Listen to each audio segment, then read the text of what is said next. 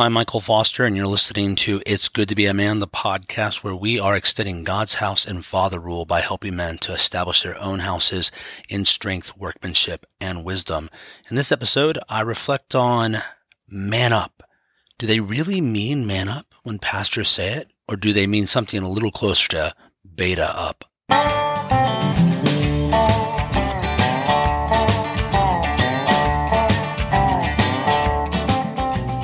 Man up or be a man are phrases commonly employed by weak men and brash women to silence, shame, and manipulate a man into acting in an unmanly way. One of my favorite examples comes from the first episode of the miniseries Band of Brothers. In this scene, First Lieutenant Sobel, embarrassed by recent failures and jealous of his exo, Dick Winters' growing popularity among his men, attempts to emasculate Winters on false or trumped-up charges. No, sir, I do not understand. Your orders to me were to inspect the latrines at 1,000 hours. From 0930 to 0955, I was censoring the enlisted men's mail by order of Colonel Strayer. At 1,000 hours, I followed your orders to the minute. I changed that time to 0945. No one told me, sir. I telephoned. I'm quartered with a family that has no telephone. And sent a runner. No runner found me, Captain. Irregardless, when given a task to perform by a ranking officer, you should have delegated your task of latrine inspection to another officer. You failed to do so. Were to let such a failure of duty by my own XO go unpunished, what kind of message is that to the men? I performed my duty as I was ordered, sir. And I disagree. So, your options are quite simple, Lieutenant. Punishment for your offenses will be denial of a 48-hour pass for 60 days. Stand before me at attention. Or you may initiate a letter of appeal and request a trial by court-martial.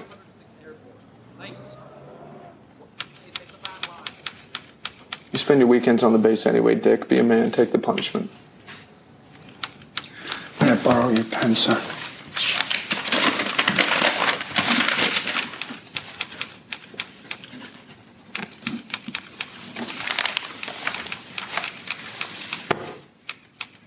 My endorsement, sir. I request trial by court-martial. Did you hear it? Be a man, he said. But is that what he is actually calling Winters to do? No. Not at all. He doesn't want Dick to be a man. He wants Dick to lay aside his integrity and sit and submit. He wants Dick to know his place, which is right under the heel of Sobel's boot. But Dick is a man, and he doesn't go along with it.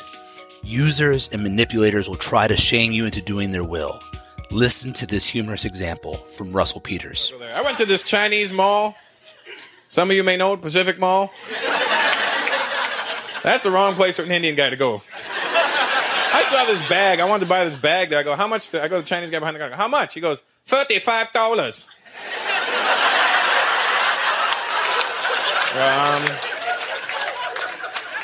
How about 30? And Chinese people will never tell you no. They'll tell you no, the longest no you've ever heard in your life. Like you just said, the most ridiculous thing they've ever heard in their life. I'll give you 30. No. No, I can't do $30. I sell you $30 today. You come tomorrow. I'll close down.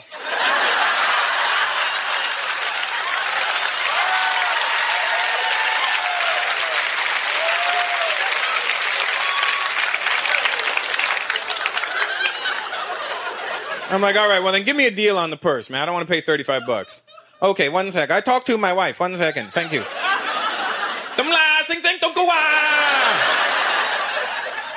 I'm going, okay, you seem like nice guy. I'll give you best price, $34.50.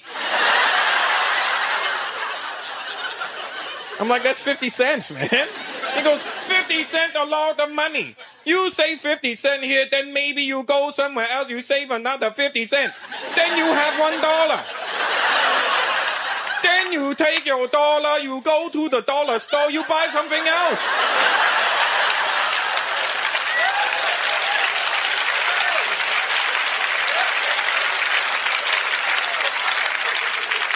Turning into my money manager or something. Let me financial plan for you. I'm like, you know what, dude? Forget it. I don't want it. It's not a deal. He starts telling me stuff that has nothing to do with anything. I go, I'm leaving. He goes, hey, be a man.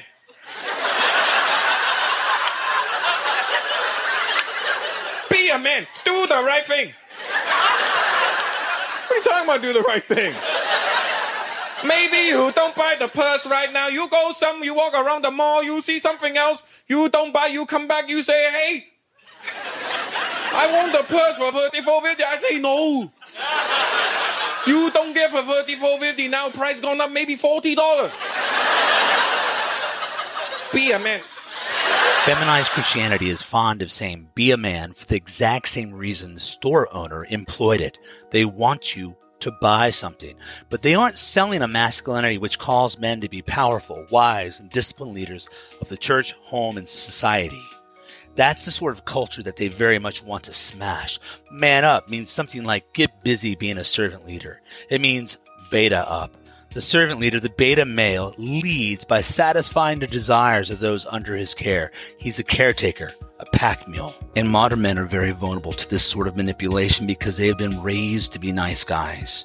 Robert Glover, based on his observations as a therapist, outlines 3 covert contracts that invariably control the nice guy's behavior, often unconsciously. These take the form of if-then equations. If I'm a nice guy, then everyone will love me and like me, and women will sexually desire me. If I meet other people's needs without them having to ask, then they will meet my needs without me having to ask. If I do everything right, then I should have a smooth and problem-free world. Nice guyism is ultimately a people-pleasing performance mindset rooted in a deep fiction. Glover says, by trying to please everyone, nice guys often end up pleasing no one, including themselves. Why is nice guyism, beta males, all this stuff, why is it so prevalent? Glover connects it to societal shifts over the last several decades and shifts that cause men to be weighed down with toxic shame. Toxic shame is not just a belief that one does bad things. It is a deeply held core belief that one is bad. He's not talking about sin. He's talking about masculinity. These are men who have been led to believe that there is something deeply wrong with them because of their masculine nature, attitudes, impulses, and longings. Now, there is such thing as good shame. You should be ashamed of your sin, especially the sin of being effeminate. But let's be honest, men are beat down. They are fatherless, and while they are in need of manly correction, they also need manly inspiration and instruction. It's easy for pastors to score points with women by beating up on men for their many failures. But it's rare for you to see a pastor do the same with women. Few are brave enough. But boy, do they love to thunder down on men.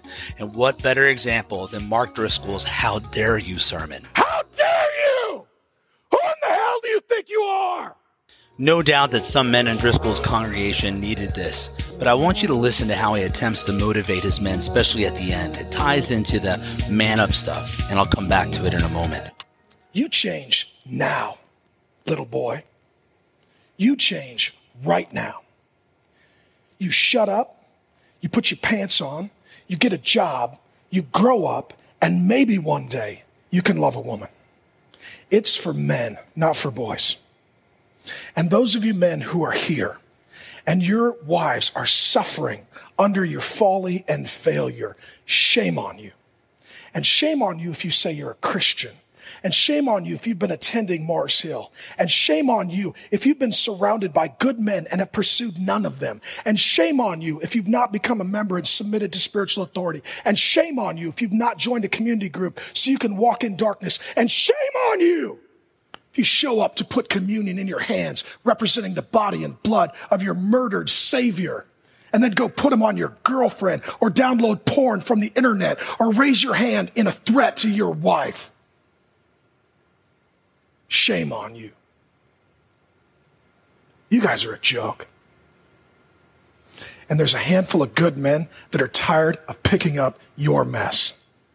So you step up, you shut up, you man up, and you use all of that anger you have toward me right now to repent. You do business with God. I'm going to let you sit in this for a while. Little boy, shut up. Just maybe one day. You guys are a joke. Shame, shame, shame. Shame on you. Man up. This whole thing is so precious considering the direction Driscoll went himself. Now look, I appreciated him. He was bold, to the point, and at times very manly. But ultimately, his fatherlessness manifested itself in macho-ness. And a macho man is an angry beta male that's pretty good at pretending to be a man. He must dominate weak men to feel strong. He's insecure. That's why he's good at beating men down, but struggles to lift them up. In Rocky Six, Balboa's son is having a pity party, and he needs to be corrected. Listen to the difference. You ain't gonna believe this, but you used to fit right here. I'd hold you up and say to your mother, this kid's gonna be the best kid in the world. This kid's gonna be somebody better than anybody ever knew. And you grew up good and wonderful. It was great just watching. Every day was like a privilege. Then the time come for you to be your own man and take on the world, and you did. But somewhere along the line, you changed. You stopped being you. You let people stick a finger in your face and tell you you're no good. And when things got hard, you started looking for something to blame, like a big shadow. Let me tell you something you already know. The world ain't all sunshine and rainbows. It's a very mean and nasty place, and I don't care how tough you are, it will beat you to your knees and keep you there permanently if you let it. You, me, or nobody is going to hit as hard as life. But it ain't about how hard you hit. It's about how hard you can get hit and keep moving forward, how much you can take and keep moving forward. That's how winning is done. Now, if you know what you're worth, now go out and get what you're worth. But you got to be willing to take the hits and not pointing fingers saying you ain't where you want to be because of him or her or anybody. Cowards do that, and that ain't you. You're better than that.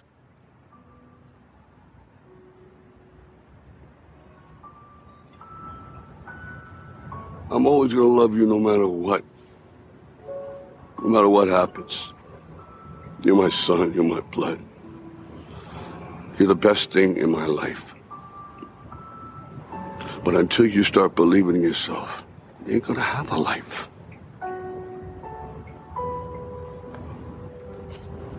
Don't forget to visit your mother.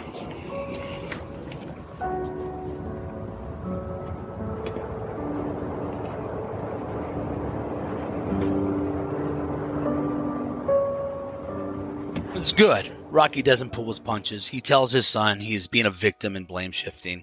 He tells his son not to act like a coward. And his boy certainly would feel shame over his effeminacy, because there is nothing as effeminate as failing to take responsibility for yourself. But Rocky doesn't leave him there. He doesn't leave him to sit in it.